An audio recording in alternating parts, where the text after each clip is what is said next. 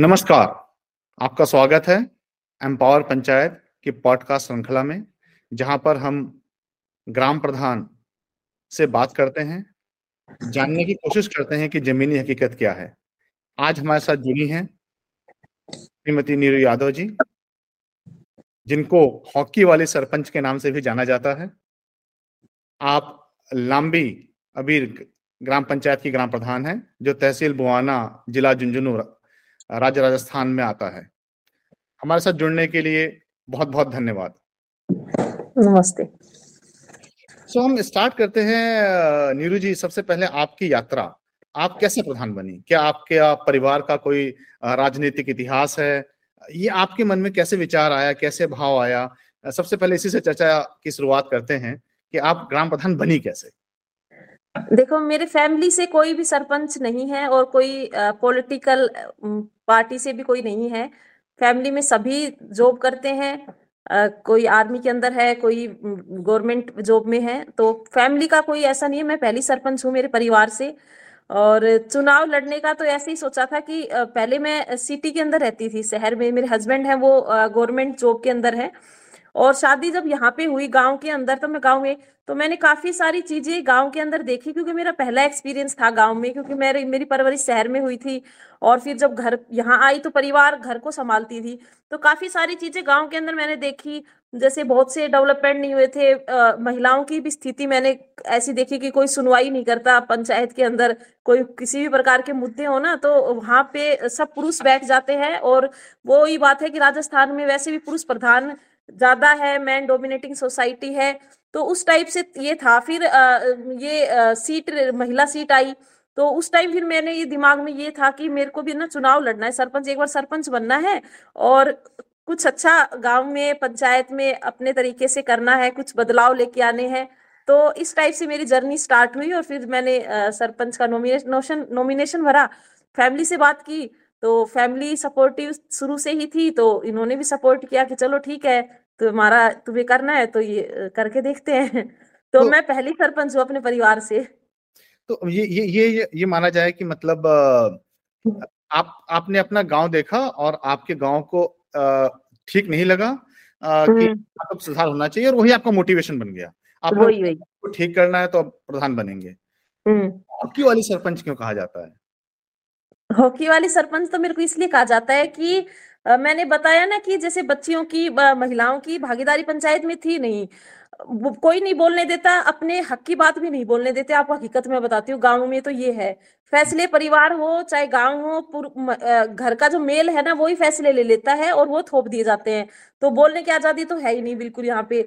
आ, फिर दूसरा मैं क्योंकि मेरी तो परिवार इस शहर में हुई थी और वो ही सिटी के तौर तरीके सब था सारे थे। मैंने जब शादी करके मैं आई तो मैंने घूंघट प्रथा का भी मैंने विरोध किया मैं घूंघट नहीं निकालती थी। तो इस चीज़ के ऊपर भी थोड़ा सा गाँव के अंदर ये हुआ था कि बहू तो थोड़ी ज़्यादा मतलब वैसे है खुले विचारों की है और इस प्रकार से। और मेरा स्पोर्ट्स के अंदर भी काफ़ी इंटरेस्ट था शुरू से ही। तो फिर आ, मैंने देखा कि लड़के जो है ना वो फ़ील्ड में खेलते हैं। लड़कियों को इतनी आज़ादी नहीं है किसी भी प्रकार की। तो फिर मैंने मेरे को जब ये पता लगा कि मेरी पंचायत में कुछ बच्चियाँ हैं जो जो हॉकी खेलना चाहती हैं और इंटरेस्ट है उनका तो मैंने जब उनसे बात की तो यही बताया कि हमें कोई इसके लिए सुविधाएँ नहीं है पहली बात तो। दूसरा पेरेंट्स अलाउ नहीं करते। दूसरा फिर माहौल इस प्रकार का नहीं है कि हम लोग आए और बाहर निकले। तो फिर मैंने उनके पेरेंट्स से बात की लड़कियों को बात की उनको उनको तैयार किया सबसे पहले तो उनको तैयार करना ज़रूरी था कि उनके अंदर कॉन्फिडेंस लाना बहुत ज़रूरी था कि बेटा आप कर सकते हो। आ, उनको सपोर्ट करना किया पेरेंट्स से फिर बात की मैंने। और उसके बाद उनको जब मैंने शुरुआत की तब मैं आ, मेरी पंचायत में क्योंकि सरपंच जब मैं बनी थी ना और सोचा था बनने के लिए कि सरपंच तो मन में बहुत ज़्यादा ये था कि पता नहीं सरपंच बन जाएँगे तो पता नहीं क्या क्या कर देंगे और हम ऐसे कर देंगे। क्योंकि जो बन, जो बनता नहीं है ना बना हुआ नहीं होता, वो लोग सोचते हैं, पता नहीं सरपंच सब कुछ कर सकता है। लेकिन हमारा भी दायरा होता है, बजट का इशू सबसे पहले आता है हमारे सामने। तो फिर जब शुरुआत की थी तो उस टाइम ग्राउंड नहीं था पंचायत के अंदर। तो फिर बाहर से अपने पंचायत से और मेरे आठ या नौ किलोमीटर पड़ती है एक यूनिवर्सिटी पास में। उसका ग्राउंड था, वहाँ से हमने शुरुआत की, लड़कियों को वहाँ पे ले जाने के खेलवाना शुरू किया। अपनी मैंने जो सरपंच की, मेरे को जो सैलरी मिलती है, वो मैंने उनके लिए डोनेट कर दी और उनको वो सब हॉकी का जितना सामान सब प्रोवाइड करवाया। फिर ग्रामीण ओलंपिक खेल हुए राजस्थान के अंदर। उसमें हमारी अच्छी टीम तैयार हो गई।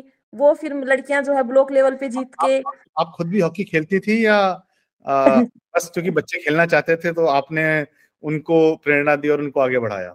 नहीं मैं भी खेलती थी पहले और इसीलिए तो कहते हैं ना कोई अपना सपना पूरा नहीं होता तो हम दूसरे के उसमें अपना सपना जीने लग जाते हैं। तो मैंने अपना सपना अपनी पंचायत की लड़कियों में देखा जब मैं यहाँ पे आई। तो इनके थ्रू जीना मैं यहाँ पे थोड़ा सा विश्राम बहुत ही खूबसूरत बात कही आपने।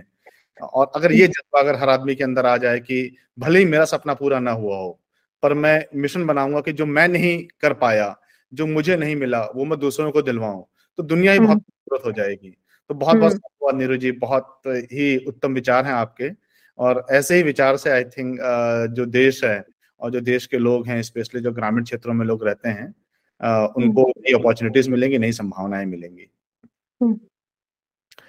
बहुत बढ़िया। सो so, अब आपको भी कितना समय हो गया है ग्राम प्रधानी करते हुए? मेरे को तीन साल तीन साल हो गया। तीन साल हो गया है। हम्म।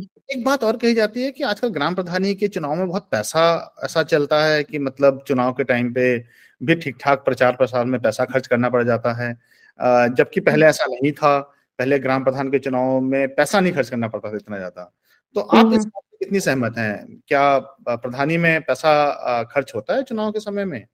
जैसे कि पहले सांसद के लिए होता था या होता नहीं है? पैसा तो किस आप कोई भी चुनाव लड़ते हो पैसे की आवश्यकता तो पड़ती है पैसा खर्च होता है पैसे के साथ साथ आपका व्यवहार भी सरपंच का चुनाव ऐसा है कि इसके अंदर लोग आपको अपना खून दे देंगे लेकिन वोट नहीं देंगे मतलब आपको आप सबसे टफ चुनाव माना जाता है सरपंच का जी, आप जी. सरपंच का जिस दिन चुनाव होता है और आप जिस दिन कोई बंदा सरपंच बन गया उसके नेक्स्ट डे दूसरा बंदा तैयारी करनी शुरू कर देता है लेकिन हम उसको ये नहीं कह सकते कि पानी की तरह पैसा बहा दिया या क्या कर दे लेकिन वो उस पाँच साल से तैयारी कर रहा है कि अब अगली बार मैं चुनाव लड़ूँगा।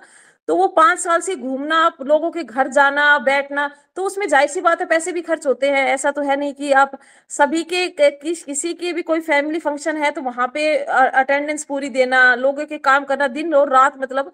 और आपको एक बात बताऊँ, आप सौ काम में से निन्यानवे काम कर दो और आप एक काम मत करो, उसी दिन वो बंदर उसके भाग जाता है। सरपंच का चुनाव तो इतना टफ होता है। मैं तो ये कहती हूँ सबसे टफ चुनाव सरपंच का होता है।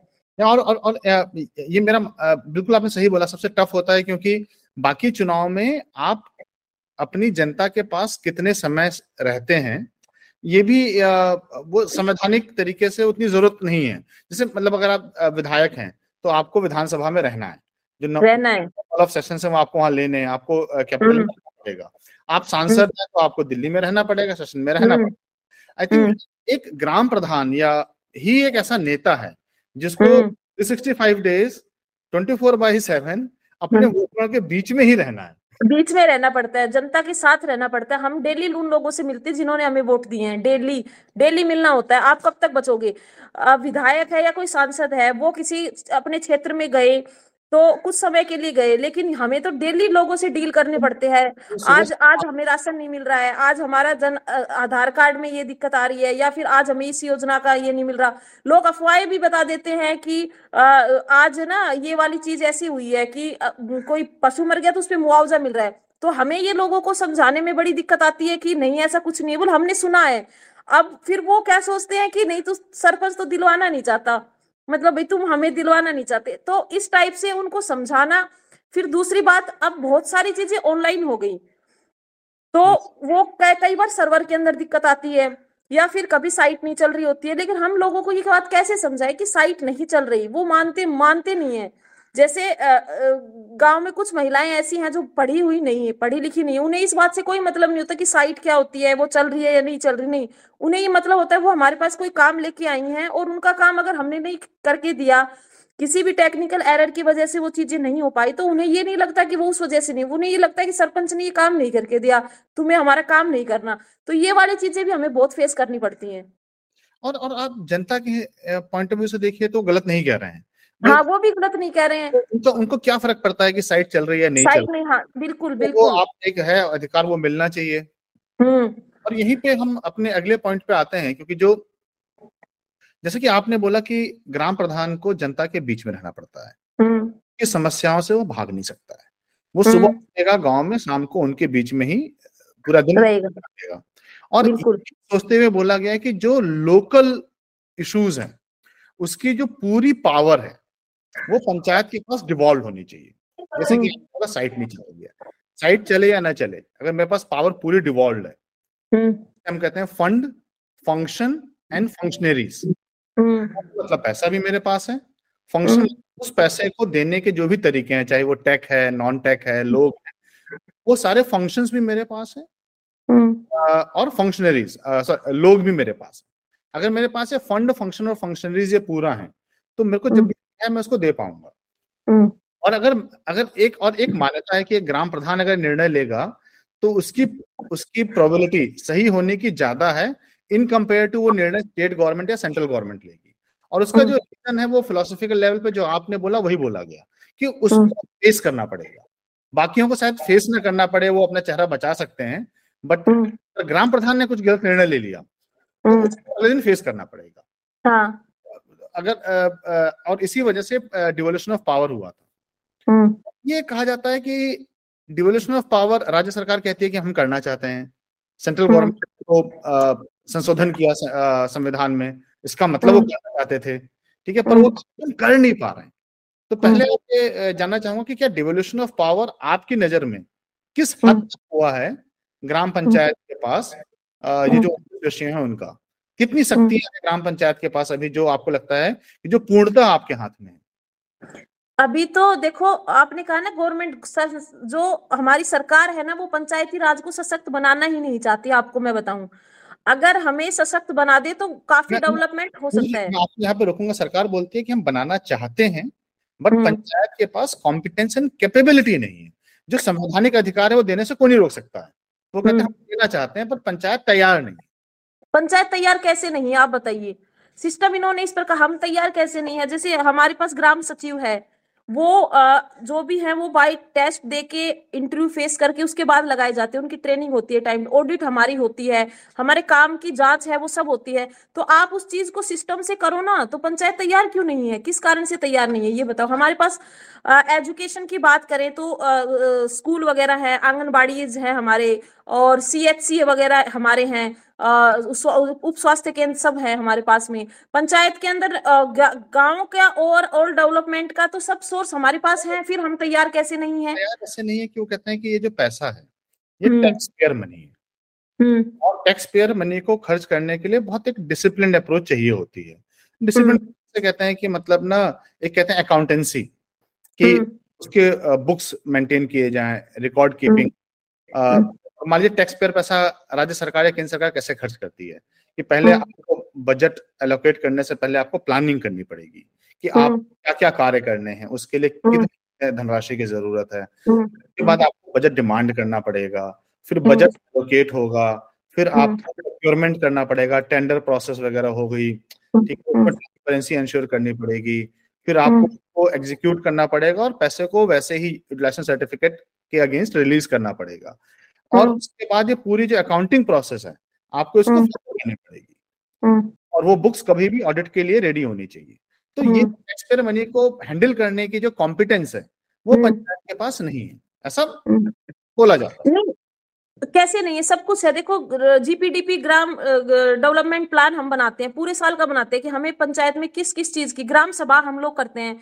पूरी ग्राम सभा होती है, पंचायत की दो बैठकें हैं, वो होती है, साल में चार ग्राम सभाएँ होती हैं। उसके अलावा भी ऊपर से जब हमारे पास ऑर्डर आते हैं तो उस पे भी अलग अलग ग्राम सभाएँ होती है। हर चीज़ जीपीडीपी की अलग ग्राम सभा होती है। तो गाँव में कौन कौन से डेवलपमेंट के काम होने हैं, वो पूरा रिकॉर्ड हमारे पास होता है। बाकायदा ऑडिट हमारे पास होती है टेंडर प्रक्रिया है, वो हमारी प्रॉपर तरीके से होती है कि एक साल के लिए टेंडर दिया गया, उसमें क्या क्या काम गया हमारे पास तो एक एक पैसे का हिसाब होता है रिकॉर्ड बुक हमारे पास होती है। अब तो सब कुछ ऑनलाइन हो गया पेमेंट तक ऑनलाइन होती है तो फिर हमारा और ऑडिट भी होती है हमारी तो ऐसा नहीं है। मैं, मैं बिल्कुल एक प्रैक्टिकल एग्जांपल लेता हूँ। मान लीजिए हम्म। आपने बनाया छोटा सा हम्म जो आपने अनटाइड फंड से बनाया। और हम्म। बोला कि भाई मेरे को यहाँ पे गाँव में इस जगह पे हमेशा कीचड़ भर जाता है जो कि बीमारी। बन रहा है ठीक है? पानी से। तो एक काम करते हैं थोड़ा सा फंड बनाते हैं और इसको मिट्टी से पार्ट आउट करके इसको थोड़ा सा पक्का कर देते हैं। ठीक है या इसके ऊपर पेड़ लगा देते हैं बागल। कुछ आपने छोटा सा प्रोजेक्ट बनाया। इस प्रोजेक्ट को आपने बनाने के लिए आपको प्रोक्योरमेंट करना है। तो अब आप आपको हम्म। अपनी टेंडर प्रोसेस पूरी करनी है। तो आप कहते हैं कि आपके अंदर वो कॉम्पिटेंस है कि आप एक छोटा सा टेंडर निकाल करके ठीक किसी पार्टी को सिलेक्ट कर सकते हैं या हम्म। इसका बजट एस्टिमेशन कर सकते हैं। आपके पास इंजीनियर तो है नहीं तो आप बजट एस्टिमेशन हम्म। कैसे करेंगे? क्योंकि इसमें थोड़ा सा सिविल वर्क होना है। तो बजट एस्टिमेशन कौन करेगा कितना सिविल वर्क होना है। नहीं इंजीनियर कैसे नहीं होते? हमारे पास इंजीनियर होते हैं बाकायदा। जेटीओ हमारे पास होता है एएन हमारे पास होता है पंचायत समिति के अंदर होते हैं तो सारे हमारे पास। एमबी हमारी जो होती है वो जो इंजीनियर होता है पंचायती राज का वो भरता है उस एमबी को। तो सिस्टम तो हमारे पास भी पूरा है ये तो। जो बात ऐसी तो नहीं कहीं कि आप क्योंकि एक आ, काफ़ी आ, सफल ग्राम प्रधान हैं और हाँ। पैशनेट है ऐसा तो नहीं है कि मतलब आ, सरकार का ये मानना है कि आपके पास वो सारी प्रोसेस एंड प्रोसीजर्स हैं बट ज़्यादातर हाँ। ग्राम प्रधान के पास नहीं है इसलिए वो नहीं नहीं सबके नहीं वो सबके पास होती है वो तो वो तो पूरा सिस्टम ही इस तरीके से बना हुआ है। एमबी तो जेईए नहीं भरेगा ज़ाहिर सी बात है उसको ही है एस्टिमेट वो बना के देगा। मनरेगा से भी अगर हम कोई काम कर रहे हैं जोड़ खुदाई का कर रहे हैं तो उसका पूरा एस्टिमेट बाकायदा बनाया जाता है कि इसमें इतने इतना इतने पैसे लगेंगे पूरा प्रोजेक्ट ऐसे है और इतना इसमें काम होना है और इतने टाइम तक चलना है वो सारा बनाया जाता है बाकायदा। हर चीज़ को नापा जाता है बनाया जाता है वो आपके निर्देश के अनुसार बनाया जाता है आप उसको देख रेख में बनाया जाता है या उसमें आपकी भागीदारी है कि आप केवल एक ना आप एक कंट्रीब्यूटर हैं बट आप उसको ओन नहीं करते हैं मतलब हम्म। मतलब आपका फुल कंट्रोल नहीं है आप आप कंसल्टेशन भूमिका में हैं नहीं वो हम हमें हम बताते हैं कि हमें ये सब काम करना है तो जेईएन को पता होता है कि कितना एस्टिमेट वगैरह सर टेक्निकल नॉलेज तो पूरी जेईएन को होती है क्योंकि उसने पढ़ाई वो वाली पढ़ी हुई है। तो वो हम्म। पूरा उसमें बताता है कंप्लीट उसको अपना तैयार करता है। बाकी और जैसे पीडब्ल्यूडी की अगर हम बात करें तो उसके अंदर जे, जो जेईएन है या एन है या एक्सएन है इंजीनियर है वो सारा एस्टिमेट बनाते हैं कंप्लीट की कितनी रोड है किसकी कितनी लंबाई है कितनी इस करोड़ की रोड बनने वाली है। तो वो सारा करते ऐसे पंचायती राज के अंदर होता है। होता तो हमारे साथ भी वही सब है।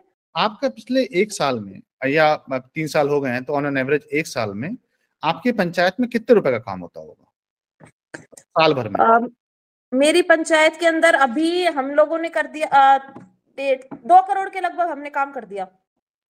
तीन साल में आपने दो करोड़ का काम किया है। हम्म, दो करोड़ का। हमारे साल भर के तीस तीस से चालीस लाख रुपए तक तीस लाख रुपए तक आ जाते हैं हमारे। कुछ हमने एमएलए फंड से लिया कुछ एमपी फंड से हमने लिया ऐसे करके दो करोड़ तक का काम हमने किया है। बाकी एसएफसी और एफएफसी फंड के मिला के बीस तीस लाख रुपए साल के आ जाते हैं हमारे पास। बीस तीस लाख रुपए आते हैं आपके तीस हाँ तीस तीस पैंतीस लाख तक आ जाते हैं। ये वाला जो फंड है ये तो आपका फाइनेंस कमीशन वाला फंड है ना? हाँ।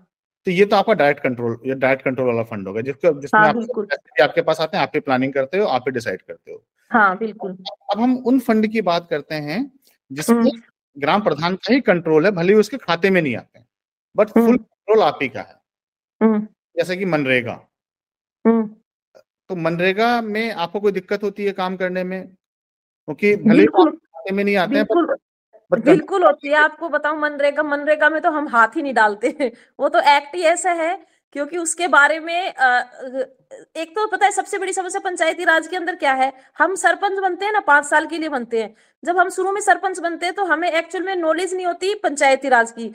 और जब तक नॉलेज होती है ना, तब तक हमारा कार्यकाल पूरा हो जाता है। दूसरा जब कोई भी ग्राम सचिव बनता है, जब वो लोग आते हैं अपना काम संभालने के लिए पंचायत के अंदर तो उनको ट्रेंड करके भेजा जाता है। ट्रेनिंग उनको दी जाती है। लेकिन हम सरपंचों को कोई ऐसी ट्रेनिंग या फिर कुछ भी ऐसा हम लोगों को, ये चीज़ मैं हमेशा बोलती हूँ कि कोई भी सरपंच बनता है तो उन, उनकी भी ट्रेनिंग होनी चाहिए। चाहे एक दो बहुत सी चीज़ें उनको बतानी चाहिए कि आप कैसे कैसे काम कर सकते हो समय समय पे उनको भी अपडेट करना चाहिए लेकिन वो चीज़ें होती नहीं है। मनरेगा में तो हम हाथ इसलिए नहीं डालते जल्दी से क्योंकि हमें एक्चुअल में उसके बारे में ज़्यादा अच्छे से नॉलेज है नहीं उसका पूरा लंबा चौड़ा एक्ट है। तो हमें जोड़ खुदाई का जैसे भी काम हो गया और फिर दूसरा मनरेगा से अगर हम काम करवाते हैं। आप अगर आप हाथ नहीं डालते हैं तो स्कीम चलती कैसे है गाँव में?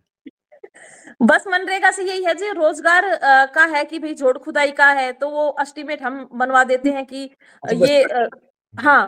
वो एस्टिमेट बन जाता है उसमें जो लेबर है वो काम कर लेती है। और अगर ये मेरे इलाके के अंदर मनरेगा से बहुत कम काम होता है हमारे झुंझुनू ज़िले के अंदर। राजस्थान में बाड़मेर है और जैसलमेर है उस साइड के एरियाज़ हैं वहाँ पे आप आप अगर सर्च भी करोगे नेट पे तो एक पंचायत में सात सात आठ आठ करोड़ के काम होते हैं। लेकिन हम लोगों के तो मुश्किल से एक करोड़ भी मुश्किल से किसी पंचायत में होता है। हम लोगों के मनरेगा से इतना काम होता नहीं है एक्चुअल में। कच्चे काम हमारे सिर्फ़ जोड़ खुदाई के काम होते हैं यहाँ। अच्छा ये जो जब एक कॉम्पिटेंस एंड कैपेबिलिटी की बात करती है जो कि आपने बोला कि आप नहीं मानते हैं इस बात को कि पंचायत में कॉम्पिटेंस एंड कैपेबिलिटी नहीं है आप कहते हैं कि है पूरी करने की। बट हम्म। जैसे कि हम्म। हमारा जो एक्ट है वो एक्ट ये भी कहता है कि पंचायत के अंदर स्थायी समितियाँ होनी चाहिए। और हम्म। समितियाँ नियमित रूप से अपना काम करें। अगर वो काम करती हैं तो वो एक तरह से वो डिमॉन्स्ट्रेट कर सकती हैं कि भाई हमारे अंदर ज़िम्मेदारी है हम अपने काम का सही से कर सकते हैं। तो छह स्थायी समितियों का प्रावधान किया गया था। तो आप पंचायत में क्या वो समितियाँ बनी हैं? हाँ समितियाँ सारी बनी हैं। जिस दिन सरपंच बनते हैं समितियाँ उसी दिन बना दी जाती हैं सब। लेकिन वो समितियाँ सिर्फ़ कागजों के अंदर रहती हैं। समस्या यहाँ है। मेरा अगला सवाल वही था कि वो समितियाँ कितने समय मिलती हैं और वो, वो किस कार्य करती हैं? पता है क्या वो समितियाँ कागजों के अंदर रहती हैं और दूसरा समिति बना देते हैं। लेकिन मुद्दा ये आता है कि उन समितियों की जब बैठक करते हैं तो उनमें से कुछ लोग आएँगे। बाकी लोग ये सोचते हैं कि भाई हमें क्या करना है? तुम तो सरपंच हो भाई तुम्हारा तो काम है ये। लेकिन लोग अपनी जागरूकता उस चीज़ के लिए दिखाते ही नहीं है।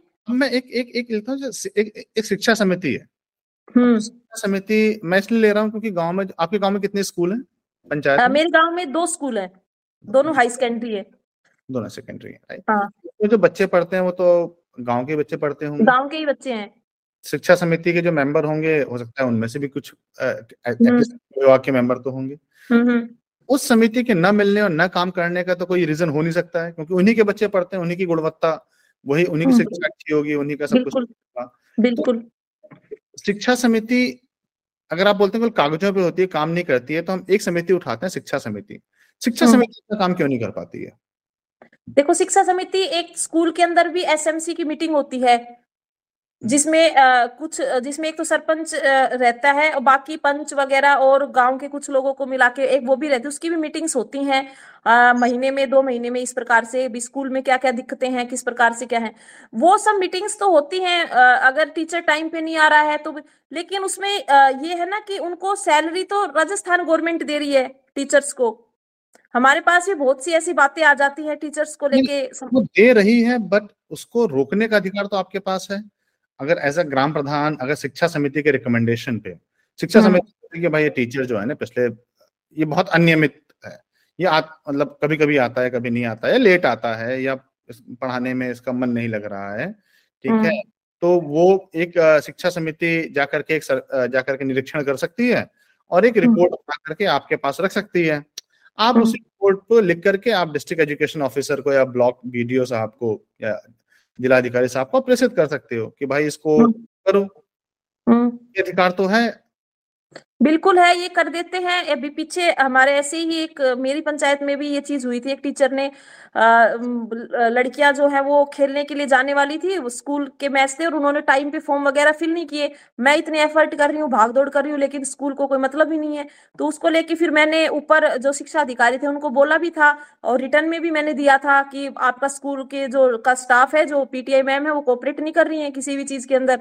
तो फिर उन्होंने वापिस फ़ोन तो किया उनको कि भैया आप कोऑपरेट क्यों नहीं कर रही? स्कूल का मामला है और सरपंच मैडम इतना सपोर्ट कर रही है लड़कियों को लेके भी जा रही है ला भी रही है और आप लोग उनके जो सीरियल नंबर वगैरह वो तो स्कूल वाले फिल करेंगे उनके पास होते हैं वो हमारे पास नहीं होते। तो वो मैंने उनको बोला तो उस पर उन्होंने किया लेकिन फिर वही बात होती है कि ऊपर कोई विधायक है कोई किसी का किसी से अप्रोच है तो वो सब सिस्टम वाली चीज़ें वो घुसा देते हैं फिर वो बीच के अंदर। तो वो मतलब फुल कंट्रोल है नहीं और फुल कंट्रोल नहीं है। और और जो मीन्स जो दिखाए जा रहे हैं ठीक है? और और यहीं पे एक पॉइंट आता है जो सेवेंटी थर्ड अमेंडमेंट की बात करते हैं जिसमें ऑफ़ पावर की गई थी। कि स्कूल पूरी तरीके से ग्राम पंचायत के अधीन हो पूरी तरीके से मतलब नियुक्ति से लेकर के सैलरी डिसबर्समेंट अटेंडेंस के बेसिस पे सैलरी काटना भले ही पैसा जो है वो ग्राम प्रधान को न मिले बट ये इंश्योर हो कि भाई पैसा तभी इसकी जो पूरी मॉनिटरिंग है वो होने के बाद ही ठीक है एक ट्रेजरी की तरह पैसा कोई भी रिलीज़ कर सकता है। पैसा रिलीज़ करना बड़ी बात नहीं है बट वो फुल कंट्रोल तो आपके हिसाब से जो स्कूल का जो मैनेजमेंट है उसका फुल कंट्रोल ग्राम प्रधान के पास नहीं होता है। नहीं पूरा नहीं होता। उसका क्या आप स्कूल की बात छोड़ते हैं? हम एक छोटे उस पे बात करते हैं हम आंगनबाड़ी की बात करते हैं। पहले आंगनबाड़ी अभी अभी तो सरपंचों को पावर देने के बजाय उनके पावर तो छीन लिए गए हैं। पहले आंगनबाड़ी वगैरह के ऊपर सरपंच का का वो रहता था वो अब भी हम अटेंडेंस वगैरह तो हम चेक कर लेते हैं उनकी जो अटेंडेंस है वो हमारे पास से जाती है लेकिन फिर भी आ, वो हमसे उस अटेंडेंस रजिस्टर पे साइन ना करवा के और ऊपर जो सी सी डी पी ओ है जो आंगनबाड़ी उसके अंदर है उनके साइन करवा लेते हैं। पहले ये था कि जैसे आंगनबाड़ी की हम हम पोषाहार क्या आ रहा है, वो सब हम चेक कर सकते हैं। हमारे पास अथॉरिटी है उसको चेक करने की। हम लोग चेक कर लेते हैं। या आंगनबाड़ी कार्यकर्ता समय के ऊपर नहीं आ रही है, वो कितने बजे क्या खोल रही है? अगर हम उस चीज़ पे उनको लेटर लिख देते हैं या कुछ भी कर देते हैं तो वो ऊपर जाके वो करवा के, करवा लाती हैं। अटेंडेंस एक दो बार मेरे पंचायत में ऐसा कुछ हुआ था, मैंने उसका विरोध किया। ग्राम साथी ने, वो आती नहीं है तो भैया आप, आपका काम है, आना। तो वो बोल देती है कि मैं तो फ़ील्ड पे गई हुई थी या फिर ऐसे एक दो बार मैंने साइन नहीं किया तो उन्होंने ऊपर से साइन करवा लिए और अपनी वो रिलीज़ करवा ली सैलरी उन लोगों ने। तो फिर तो एक तरह से कोई कंट्रोल ही नहीं हुआ। अगर हाँ बल्कि अधिकार मैं तो ये कह रही हूँ कि सरपंच तो सिर्फ़ अब एक मतलब रबड़ की स्टैंप रह गई है कि ठीक है साइन आप किसी के जाति उस पे साइन कर दो मूल निवास पे साइन कर दो बस ये वाली चीज़ रह गई अब सरपंच के पास तो। हम्म। तो अभी आपने अब, अब हम आते हैं मतलब फिर हम बाकी कमेटी की बात नहीं करते हैं क्योंकि हम्म। जो एक मुद्दे की बात थी हम वहाँ तक पहुँच चुके हैं हम्म। आ, आपने अभी थोड़ी देर पहले हमारी चर्चा में एक चीज़ बहुत निकल करके आई बहुत क्लियरली कि कॉम्पिटेंस कैपेबिलिटी या इंटेंट हम्म। तो कोई कमी नहीं है तो आपके हिसाब से राज्य सरकार पावर डिवॉल्व क्यों नहीं करना चाहती है अगर ये रीजन नहीं है तो पावर डिवॉल्व ना करने का आपके हिसाब से क्या रीजन हो सकता है शायद रीजन यही है कि जो स्थानीय सरकार है वो मज़बूत नहीं होनी चाहिए। क्या तो यही हो सकता है कि भाई अगर हम लोगों को, सरपंचों को अगर सशक्त कर देंगे, पंचायती राज को अगर वो सशक्त कर देते तो एमएलए और एमपी की पावर तो बहुत कम हो जाएगी। एमएलए, एमपी बनाता कौन है? सरपंच ही बनाता है। हम, आपको पता है कि हम जब चुनाव लड़ते हैं, हमें एक एक वोट की ज़रूरत पड़ती है। हम एक एक वोट घर से निकाल के लेके आते हैं। उस घर से निकाल के और एमएलए या एमपी की पेटी तक पहुँचाने का काम हमारा होता है। अगर हम पावरफुल हो जाएँगे तो फिर इनका महत्व खत्म हो जाएगा। इसीलिए सरकार नहीं करना चाहती। भाई, ऊपर नियम कौन करेगा? जो कैबिनेट में जो मंत्री और जो एमएलए बैठे वो हमें क्यों पावरफुल करेंगे? पंचायती राज को तो जानबूझ कर रखा गया है। आई थिंक बहुत ही सही बात कही आपने कि वो एम्पावर कैसे करेगा? वो हाँ, और करने के लिए उसको बल्कि कमज़ोर करेंगे आपको मैं बताऊँ कमज़ोर करेंगे जैसे जैसे अब आगे अभी तो सरपंच के पास ये पावर है कि आ, उसको ये पता है क्योंकि देखो हम हम टोटल टाइम अपने ग्राउंड के ऊपर रहते हैं। हमें पता होता है कि लोगों को क्या चाहिए क्या समस्याएँ आ रही हैं। आने वाले टाइम में तो चीज़ें इस तरीके से कर दिया जाएगा कि कोई सरपंच का चुनाव ही नहीं लड़ेगा। क्योंकि एक तो इसमें इतना टफ तो ये चुनाव होता है। एक एक वोट के लिए आपको माथापच्ची करनी पड़ती है। दूसरा आगे से चीज़ें इस प्रकार से होंगी कि हमारे पंचायत में काम क्या होना है वो ही ऊपर से बन के आएगा।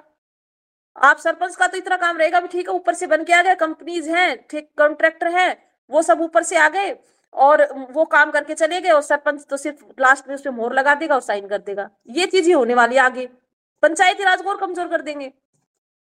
और ये बहुत ही चिंताजनक है क्योंकि जो सेवेंटी थर्ड अमेंडमेंट जो सेवेंटी थर्ड अमेंडमेंट था वो और मैं सेवेंटी थर्ड अमेंडमेंट के अब बियॉन्ड बात करता हूँ। आप जहाँ का भी एग्ज़ाम्पल ले लीजिए दुनिया में। दुनिया में क्या होता है कि जो लोकल गवर्नमेंट है क्योंकि हम्म। वो जनता के सबसे करीब होती है। इसलिए हम्म। उसका एम्पावर होना बहुत ज़रूरी है क्योंकि उसका रिस्पॉन्स टाइम उसकी अकाउंटेबिलिटी हम्म। जनता के लिए सबसे ज़्यादा होती है। क्योंकि जैसा कि हम थोड़ी देर पहले बात कर रहे थे कि आपको रोज जनता को फेस करना है। ठीक है ये होता है तो बहुत ही चिंताजनक होगा कि आ, कि जो लोग आ, ये गवर्नेंस का काम करेंगे वो जनता से दूर है। तो क्या करना चाहिए? आप नीरू जी मतलब आपकी बातें सुन करके मेरे को भी थोड़ा सा और मैंने भी लिखी है सशक्त पंचायत करके। और तो मैंने ये लिखा है जो आपने बोला क्योंकि मैं मॉडरेटर हूँ तो मेरे को हक नहीं बनता है अपने विचार रखने का। बट मैंने हाँ। उसको लिखा है कि राज्य सरकार जो है ना वो पावर नहीं देना चाहती है। अब हाँ, आप, आपने बोल दिया है तो इसलिए अब मैं ये बोल सकता हूँ कि हाँ मेरे को भी लगता है राज्य सरकार पावर नहीं देना चाहती है। नहीं देना चाहती सही है। और उसका रीजन ये है कि पावर उन्हीं के हाथ से चली जाएगी। बिल्कुल। ना और को, और कोई तो कारण समझ में आता नहीं और कोई कारण नहीं ये कारण यही है सारा। फिर वो किस हक से वोट मांगेंगे? अगर किस हक से? कोई भी एमपी या एमएलए किसी सरपंच को पावरफुल नहीं बनाना चाहता आपको बता दूँ। और किसी भी एमएलए या एमपी को ये लगता है ना कि ये सरपंच पाव अच्छा काम कर रहे हैं और बहुत अच्छा है या फिर आगे एमएलए बन सकते हैं तो उसको वहीं काट देते हैं आपको। उसको काम ही नहीं करने देते। अगर कोई अच्छा कोई अच्छा और सशक्त सरपंच अगर अपने क्षेत्र में काम कर रहा है ना तो वहाँ के एमएलए और एमपी को परेशानी हो जाती है सबसे पहले। वो उसको वही दबा देते हैं कि आगे जाके एमएलए एमपी ना बन जाए। अच्छा, ये कारण मेन। पॉलिटिकल थ्रेड भी दिखता है उनको उसमें। हाँ। ये इसका नाम ब्रांड बन रहा है तो हाँ। पॉलिटिकल थ्रेट भी हो उनको ऐसे सरपंच चाहिए जिनको बिल्कुल कुछ पता नहीं हो ठीक है छोटा मोटा अपना काम कर ले बेली आके हमारे पास धोख मार जाए, भैया मेरे साहब आप आ जाओ या ये कर लो। उनको ऐसे सरपंच चाहिए। उनको सशक्त सरपंच चाहिए ही नहीं। तो कैसे कैसे बदले सूरत को? कैसे, ये ये ठीक तो नहीं है। और जैसे कि मैंने आपको बोला, दुनिया में जहाँ भी अच्छी गवर्नेंस है, जिसको हम डेवलप्ड कंट्रीज़ कहते हैं, जहाँ हम कहते हैं स्कूल अच्छे से चल रहे हैं, अस्पताल अच्छे से चल रहे हैं, उसका एक महत्वपूर्ण रीजन ये है कि वो जो पावर है, वो लोकल गवर्नमेंट के पास है। तो ये ये सस्टेनेबल हम्म। तो नहीं है और ये जनता के लिए सही नहीं है देश के लिए सही नहीं है। तो इसको बदलें हम्म। कैसे? आपके क्या विचार है? देखो मैं तो ये कहती हूँ पंचायत राज सबसे पहले तो सरपंच जिसको चुनना है युवा पीढ़ी को मौका देना चाहिए। एजुकेशन का भी एक मापदंड उसमें होना चाहिए कि आप इतने एजुकेटेड हैं तो आप चुन मतलब चुनाव लड़े। और दूसरा इसके अंदर एक जैसे नए लोगों को मौका मिले एक तो और दूसरा सरपंच को भी नीरू जी अगर वो आप भी जाएँगे तो होगा क्या? ये जो जो आपने बोला कि जो सरकार नहीं देना चाहती है पावर वो फिर भी नहीं देगी। तो हम्म। क्या किया जाए कि हम राज्य सरकार को कंपेल कर पाए फोर्स कर पाए कि वो पावर डिवॉल्व करे? अब इसके बारे में तो मैं कैसे बताऊँगी कि क्या करना चाहिए? इसके लिए तो आप लोग बैठे हो आपने किताब लिखी है पूरी सशक्त पंचायत तो वो तो आप ही ज़्यादा कर सकते हो कि आ, कैसे? लेकिन मेरा तो यही मानना है कि पढ़े लिखे लोगों को इसमें मौका मिलना चाहिए और जैसे सरपंचों को काफ़ी पावर ये देनी चाहिए। एक तो आ, आ, हमारे पास साथ में क्या होता है कि एक सरपंच और ग्राम सचिव दोनों मिलकर काम करते हैं।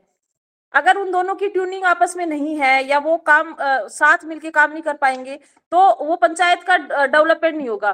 तो ये भी कितना दुर्भाग्यपूर्ण है। ठीक है? जब हम बात करते हैं मुख्यमंत्री और मुख्य सचिव की हम्म। या करते हैं प्रधानमंत्री या कैबिनेट हम्म। सेक्रेटरी की तो ये बात नहीं करते दोनों मिल करके काम करते हैं हम कहते हैं चीफ हम्म। मिनिस्टर तो बॉस है सेक्रेटरी तो उसका एग्जीक्यूटिव है जो भी ऑर्डर है उसको इंश्योर करना कि वो एग्जीक्यूट हो ग्राउंड पे ये एग्जीक्यूशन हम्म। का हम्म। वो एग्जीक्यूशन बॉडी है ना वो बॉडी हम्म। तो जो है वो पॉलिटिशियन है प्रधान लेवल पे जब भी मैं अभी मेरे ये काफ़ी ग्राम प्रधानों से बात हो गई है जब भी मैं बात बोलता हूँ कहते हैं कि हमें पंचायत सचिव का समन्वय बना के काम करना है। मुझे आता है हाँ। समन्वय क्यों? क्या मुख्यमंत्री बोलता है क्या कि मुझे मुख्य सचिव के साथ समन्वय बना के काम करना है? वो तो उसका एग्जीक्यूशन का है। तो हम्म। यहाँ पे मेरे को लगता है कि समहाउ चूँकि स्टेट गवर्नमेंट ने पावर डिवॉल्व की नहीं है और पंचायत सेक्रेटरी स्टेट गवर्नमेंट का एम्प्लॉय है तो उसकी लॉयलिटी हम्म। है वो ग्राम प्रधान से ज़्यादा स्टेट गवर्नमेंट के लिए होती है। वो उसके लिए होता है। अब हम अब जैसे कि कार्यालय अध्यक्ष तो सरपंच होता है। हम्म। अब ग्राम सचिव अगर कार्यालय पे समय पे नहीं आता और सरपंच ने उसको दो तीन बार डांट दिया या मैं हमने उसके खिलाफ लेटर निकाल दिया उस बाद में वो हमें कोऑपरेट नहीं करता सरपंच को। हम किसी भी काम के लिए बोलेंगे तो वो कोई कोई ना कुछ चीज़ उल्टी सीधी घुमा फिरा के और कर देगा कि मैडम ये काम ऐसे नहीं हो रहा या ये चीज़ ऐसे नहीं हो रही। और फिर जितनी ग्राम ग्राम सचिव को क्या आप उसका सस्पेंशन कर सकते हैं या नहीं वो पावर ही नहीं हमारे पास। एक्ट सबसे बड़ी समस्या तो मेरे साथ तो बहुत हुई ये वाली। मेरे पंचायत के अंदर मेरा शुरू में जो ग्राम सचिव था वो मुझसे बिना छुट्टी लिए जबकि उसको अपने कार्यालय अध्यक्ष को बताना चाहिए कि मैडम मैं यहाँ जा रहा हूँ। वो बीडीओ से छुट्टी सैंक्शन करवा के और और चला जाए और मेरे को ये नहीं पता कि मेरा ग्राम सचिव कहाँ पे है। मैं फ़ोन करूँ तो वो मेरा फ़ोन नहीं उठाए। ये बहुत ही महत्वपूर्ण है। ये ये किस तरह का हाँ, पावर है? ट्रांसफ़र मतलब एक, एक जो आपका जो सचिव है ठीक है? हम्म। की भी पावर आपके पास नहीं है तो डेवलपमेंट पावर है ही नहीं एक तरह से। वही नहीं है। हम्म। तो फिर फिर वहाँ पे सरपंच को फिर क्या है? उसके साथ समन्वय बिठाना पड़ता है। तो ये वाली समस्या वो तो स्टेट गवर्नमेंट के लिए काम करता है पूरी तरीके से। ना तो हम उसका उसका वो कर सकते ना हम उसकी एसीआर भर सकते। उसकी एक वीडियो की एसीआर भरने की पावर तो एक प्रधान के पास है ब्लॉक अध्यक्ष के पास। एक एक जिला प्रमुख की उसकी सीईओ की जो एसीआर भरने की पावर है वो जिला प्रमुख के पास है लेकिन एक ग्राम सचिव एक ऐसा है जिसकी एसीआर भरने की पावर है वो बीडीओ के पास है तो वो तो बीडीओ का कर्मचारी हुआ कार्यालय अध्यक्ष का तो नहीं हुआ सरपंच का तो अब उसको एक बार ये मन में ये तो रहे कि अगर मैं गलत काम करूँगा तो सर अगर पावर उनके पास भी है आपके पास एक तो होता है बोलने का अधिकार कि चलो ठीक है आप चिट्ठी लिख सकते हो चिट्ठी तो कोई भी लिख सकता है चिट्ठी हाँ। सामान आदमी भी लिख सकता है हाँ। बट ऑन पेपर आपके पास पंचायत सचिव को कंट्रोल करने के लिए कोई अधिकार नहीं है। ट्रांसफ़र हम्म। का हमारे पास अधिकार नहीं है कुछ भी। अगर वो काम नहीं कर रहा ठीक से तो हम मैंने तो खूब लेटर निकाले हुए हैं। मेरे को शुरू शुरू में बहुत दिक्कत मैंने खूब लेटर निकाले। तो आपका जो सचिव है वो आपका डेडिकेटेड है या वो शेयर्ड है कुछ ग्राम पंचायत में आ, मतलब आप, आप ए, नहीं। उसके पास दो दो है मेरे पास जो अभी जो सचिव है उसके पास दो पंचायतें हैं। पहले जो सचिव था उसके पास तीन पंचायतें थी। तो फिर वो पता है क्या करते हैं? वो क्या कहते हैं कि मैडम आज उस पंचायत के अंदर उसमें काम था या फिर मैडम आज आज फिर वो लोग कह देते हैं आज हमारी पंचायत समिति के अंदर मीटिंग है या आज हमारी वो तो उस उस चीज़ को कैसे हम वो करें? ये बहुत ही चिंताजनक विषय है। अगर नीरू जी जैसे सशक्त ग्राम प्रधान जो कि हमने उनसे जो अभी चर्चा की हमने देखा कि वो आ, कितनी बोल्ड हैं कितनी ओपिनेटेड हैं उसके बाद भी अपने ग्राम सचिव को बाध्य नहीं कर पा रही हैं। तो ये सोचने की ज़रूरत है कि बाकी ग्राम प्रधानों के साथ आ, कितनी दिक्कतें आती होंगी? वो कैसे अपने काम को करने के लिए उनको जो रिसोर्सेस चाहिए? एक तरफ़ हम कहते हैं कि मतलब आ, वो रेडी नहीं है और दूसरी तरफ़ जो एक सबसे मेन रिसोर्स है आ, सचिव हम अभी तक हमने उनको वही मुहैया नहीं कराया है हमने एक तरह से आई थिंक तीस साल निकाल दिए और हमने स्टार्ट ही नहीं किया बिल्कुल हम्म। ग्राम सचिव को अगर वो ठीक से काम नहीं कर रहा या फिर आ, मेरा एक चूँकि आपने बोला भी आपने किताब लिखी है तो आपको पता होगा तो मेरे को हम्म। एक हमेशा एक ना मन में एक सवाल रहा और मैंने किताब में हाँ। लिखा और मैंने हाँ। आज तक जनता ने मैं मैंने सारी पॉलिटिकल पार्टी का अपनी किताब में एक चैप्टर लिखा है कि हम्म। उनका जो मैनिफेस्टो है या जो उनके बायलॉज हैं राइट? हम्म। उनके बायलॉज उनके विचार हम्म। पंचायत को लेकर के क्या है या लोकल गवर्नमेंट को लेकर के क्या है? तो राष्ट्रपिता महात्मा गांधी के बहुत अच्छे विचार थे पंचायत को लेकर के बट जो जो बायलॉज हैं उसमें कहीं किसी भी पार्टी के मुझे क्लियर विचार नहीं मिले। और और उससे ज़्यादा जब इलेक्शन में जब हम प्रोमिस करते हैं जैसे कि अभी भी इलेक्शन हुआ अभी मध्य प्रदेश वाला है उसमें ना जब मैनिफेस्टो रिलीज़ किया गया उसमें सौ वादे किए हैं और हम्म। हुआ था तो इन वादों में कभी भी पंचायत के सशक्तिकरण का वादा मुझे नहीं दिखता है ना? तो मैंने और, मैंने आपको बता दिया ना कोई नहीं करना चाहता एक सरपंच को पावरफुल आपने ये भी मेरे को बताया कि सरपंच के पास सबसे ज़्यादा वोट कंट्रोल है तो सर हाँ, उसी के पास है। पॉलिटिकल पार्टीज़ को क्यों नहीं बाध्य कर पाते हैं कि वो अपनी मैनिफेस्टो में लिखें कि हम डिवोल्यूशन ऑफ़ पावर करेंगे? और जो पार्टी करेगी हम इस बार उसी के साथ हैं।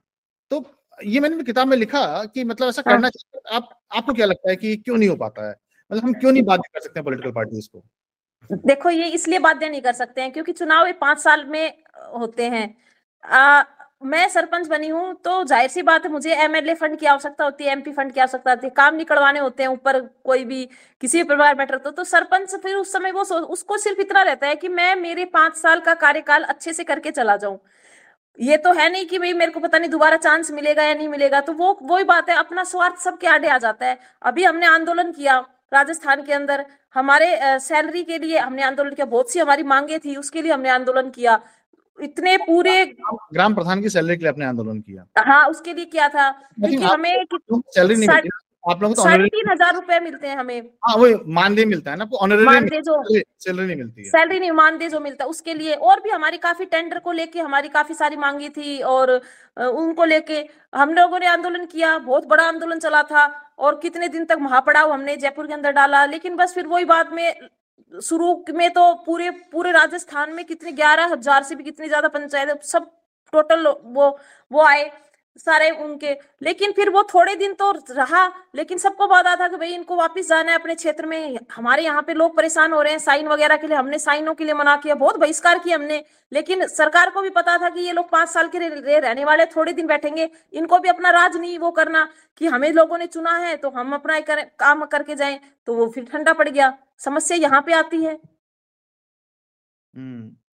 तो ये तो बात क्लियर है कि जब तक पॉलिटिकल पार्टीज़ मन नहीं बनाएँगी क्योंकि सरकार क्या होती है एक पॉलिटिकल हम्म। पार्टी की सरकार होती है जब तक हम्म। जब तक ये जो पॉलिटिकल पार्टीज़ हैं हमारी जो प्रमुख पॉलिटिकल पार्टीज़ हैं देश की जब तक हम्म। ये मन नहीं बनाएँगे कि हमको डिवोल्यूशन ऑफ़ पावर करनी है तब तक और उसको बनाने का केवल एक ही तरीका है कि क्योंकि ये भी वोट बैंक इलेक्शन में है तो जब तक इनका वोटर इनको थ्रेट नहीं करेगा। मैं तुमको वोट नहीं दूँगा इस बार और अगर हम्म। दे दिया तो मैं बाद में विड्रॉ भी करूँगा। तो हम्म। ये वोटर की तरफ़ से ये डिमांड क्रिएट करने के लिए क्या ग्राम प्रधान कुछ कर सकते हैं? क्योंकि ग्राम प्रधान अगेन वोटर सबसे ज़्यादा ग्राम प्रधान के पास है मतलब डायरेक्टली तो क्या ग्राम प्रधान वोटर के साथ मिलकर के कुछ ऐसा कर सकते हैं कि जब अगली बार जब भी चुनाव है राजस्थान में तो चुनाव आने भी वाले हैं तो जब वोट मांगने आए तो उसको बोलें कि भाई पहले भैया हमको ये बताओ कि तुम बिल लेकर के पंचायती राज एक्ट बना हुआ है उसमें सारी हम्म। को दी गई हैं राइट हम्म। और और ग्राम प्रधान के न कहने की जगह ठीक है लोग ये बोले कि भाई मेरा स्कूल ठीक से नहीं चलता क्योंकि हम्म। मेरे स्कूल के गवर्नेंस की पावर मेरे पास नहीं है। आप मेरे को ये दोगे या नहीं दोगे?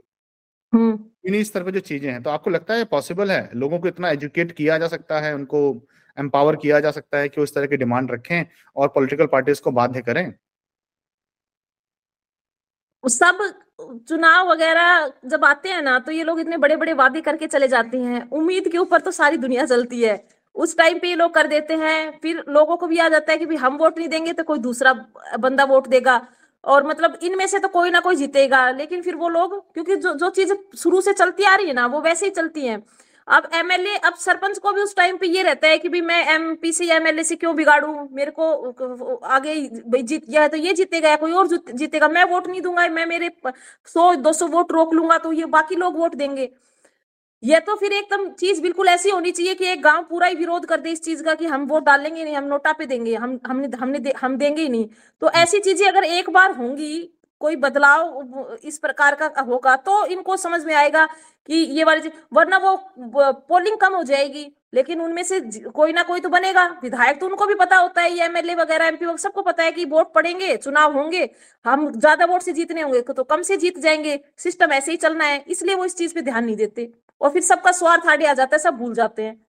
हाँ, तो ऐसा लगता है कि दोबारा जन आंदोलन करना पड़ेगा।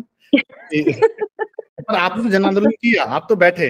थोड़ा थोड़ा उसका अनुभव साझा कीजिए जो आपने जन आंदोलन किया आप लोग धरने पर पे बैठे उसमें क्या रहा मतलब? अंत में आ, आ, वो आंदोलन कहाँ तक पहुँचा? राज्य सरकार ने क्या उसको आ, कुछ प्रोमिस किए या नहीं किए?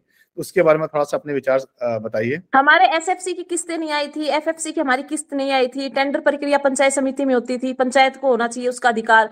ऐसे लेके कुछ मांगे थी। भाई नरे, नरेगा के अंदर भी काफ़ी पंचायतों के खिलाफ लेटर वगैरह निकाल दिए थे।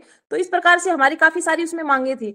तो उसके लिए शुरू में सब सरपंचों ने जोश दिखाया। सब आगे एक दिन के लिए तीन दिन का महापड़ाव डाला गया था। एक्चुअल में महिला, मैं महिला सरपंच होके वहाँ पे तीन दिन तक रुकी। मोस्टली सरपंच एक दिन आए, फिर दूसरे दिन सबको ये है कि भाई ये लोग चले जाएँगे, ठीक है, ये लोग मनवा के जाए। और हम, लेकिन किसी को ये नहीं पता कि अपनी लड़ाई हमें खुद लड़नी पड़ेगी। लेकिन मुद्दा ये है ना कि सिर्फ़ पाँच साल के लिए हम तो सरपंच है। अगर लाइफ टाइम के लिए हो, उनको ये पता है कि हमें अठावन साल तक इस चीज़ के लिए रहना है और हमें मिले तो फिर वो लोग सोचते हैं कि ठीक है, बाकियों को जो मिला, वो हमें भी मिल रहा है। तो ऐसे करके आ गए। तीन दिन तक महापड़ाव डाला फिर दोबारा इकट्ठे हुए तो सब लोग इकट्ठे नहीं हुए, क्योंकि कोई ना कोई सरपंच किसी ना किसी विचारधारा के साथ है, उनके एमएलए उनको रोक लेते हैं कि भाई हमें तो एमएलए से हिसाब से ये काम है, सबके छोटे छोटे स्वार्थ रहते हैं, वो स्वार्थ हटे आ जाते हैं, लोग इकट्ठा नहीं होते साथ में आके, भाई अपनी पावर हम लोग दिखाते ही नहीं है उनको कि हम ये चीज़ें करेंगे एमएलए को भी पता है थोड़े दिन ये बैठेंगे, उसके बाद आना इनको हमारे पास ये कोई ना कोई काम के लिए। कुछ जो सशक्त सरपंच है उनको वैसे वैसे दबा देते हैं और कुछ सरपंच ऐसे होते हैं जिनको ये रहता है कि ठीक है हमें थोड़ा बहुत भी करना है और वो करके अब हम क्यों ज़्यादा वो एमएलए से या फिर सर गवर्नमेंट से हम क्यों वो ज़्यादा पावर तो इनके पास में है इस प्रकार से हो जाता है सब और इन सब चीज़ों में अंत में सबसे नुकसान सबसे ज़्यादा नुकसान जनता का हाँ, जनता का ही होता है स्कूल ठीक नहीं चल रहा है तो हम्म। लोगों के ही बच्चों को अच्छे लोगों को हाँ। बहुत ही चिंताजनक है और हम उम्मीद करते हैं कि ये बदलेगा ये सूरत बदलेगी पंचायत पता नहीं कब बदलेगी पर। सो so, नीरू जी बहुत अच्छा लगा मुझे आपसे बात करके तो मैं इसको कंक्लूड करूँगा बट उससे पहले आप आखिरी विचार। हाँ जी। कुछ अंतिम विचार रखना चाहेंगे या मैं कंक्लूड करूँ? अंतिम विचार तो मैं तो यही रखना चाहती हूँ कि एक तो जो ग्राम सचिव है उसकी वो पावर है, वो कार्यालय अध्यक्ष यानी कि सरपंच को मिलनी चाहिए, सबसे पहले तो। और जैसे महात्मा गांधी जी ने कहा था कि भी किसी भी देश का विकास तभी संभव है जब गाँव का विकास हम करेंगे। और गाँव का विकास तभी होगा जब सरपंच जो है वो सशक्त बने और जो हमारे पीएम है, प्रधानमंत्री जी है, उनको कुछ ऐसा इस क्षेत्र में, इस उसमें करना चाहिए कि डायरेक्ट सरपंचों को अप्रोच करें वो। महात्मा गांधी जी ने तो यहाँ तक कहा था कि अगर ग्राम को सशक्त नहीं किया गया हम्म। और ब्यूरो जो सेंट्रल स्टेट गवर्नमेंट या सेंट्रल गवर्नमेंट ही गाँव की गवर्नेंस चलाती रही तो मैं ये हम्म। कि भारत एक गुलामी से निकल करके दूसरी गुलामी में चला गया हम्म। उन्होंने तो यहाँ तक बोल दिया था कि मैं उसको स्वतंत्रता ही नहीं मानूँगा उसको मैं इंडिपेंडेंस ही नहीं मानूँगा क्योंकि अच्छा।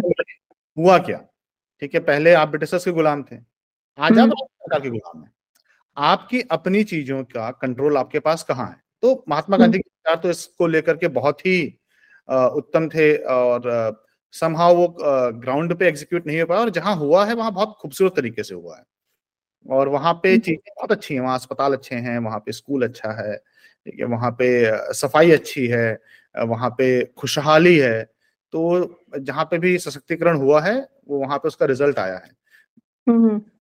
तो अपनी चर्चा को हम समाप्त करते हैं। आ, आ, आज की चर्चा को मैं समराइज करूँ।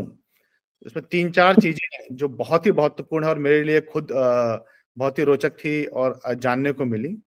पहला ये कि राज्य सरकार सेवेंटी थर्ड अमेंडमेंट या पंचायती राज एक्ट में जो निहित शक्तियाँ हैं जो पंचायत के पास होनी चाहिए उसको देने के लिए उन्होंने अभी तक दृढ़ता से कोई स्टेप नहीं उठाया है और उसका कारण यह है कि उनका मन ही नहीं है। जो न्यूज़ से एक बात करके समझ में आया तो सबसे पहले ज़रूरत है कि राजनीतिक पार्टी मन बनाए कि वो ये पावर पंचायत को देना चाहती हैं। अगर नहीं देना चाहते हैं तो सेवेंटी थर्ड अमेंडमेंट को रिवर्स कर दे।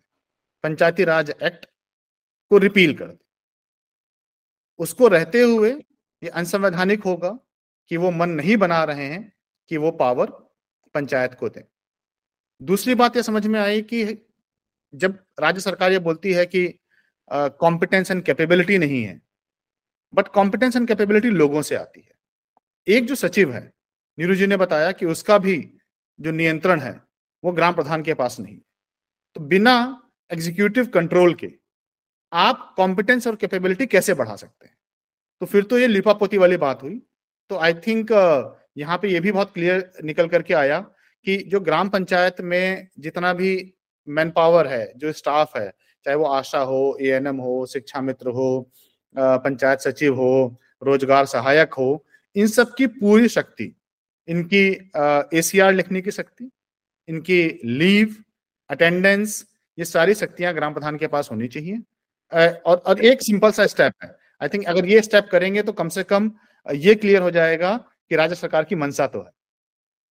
हमने ये भी बात की यहाँ पे कि किस तरह आपको ग्राम प्रधान बनने के लिए किसी पॉलिटिकल बैकग्राउंड की ज़रूरत नहीं है। आपके अंदर नीरू जी जैसा आत्मशक्ति होनी चाहिए। आपको कोई बात जो घर कर गई हो कि सशक्तिकरण के लिए या जो ऑपरेशन आपने देखा हो, आप उसको अपनी स्ट्रेंथ बना सकते हैं और स्ट्रेंथ बना करके आप ज़मीन पर आकर के अपनी लड़ाई लड़ सकते हैं। न केवल अपनी लड़ाई बट आप उसको अपने जैसे हज़ार लोगों की लड़ाई बना सकते हैं और आप नीरू जी जैसा एक एग्ज़ाम्पल बन करके सबके लिए एक प्रेरणा की तरह सामने आ सकते हैं। नीरू जी बहुत बहुत अच्छा लगा मुझे आपसे बातचीत करके। मुझे भी बहुत अच्छा लगा आपसे बात करके। और मैं आपकी किताब ज़रूर पढ़ूँगी। मैंने प्रिया जी को भी बोला है आप मेरे को भेजना वो। तो मैं वो बिल्कुल पढ़ूँगी वो किताब। बहुत बहुत आभार बहुत बहुत आभार। नमस्ते। नमस्ते।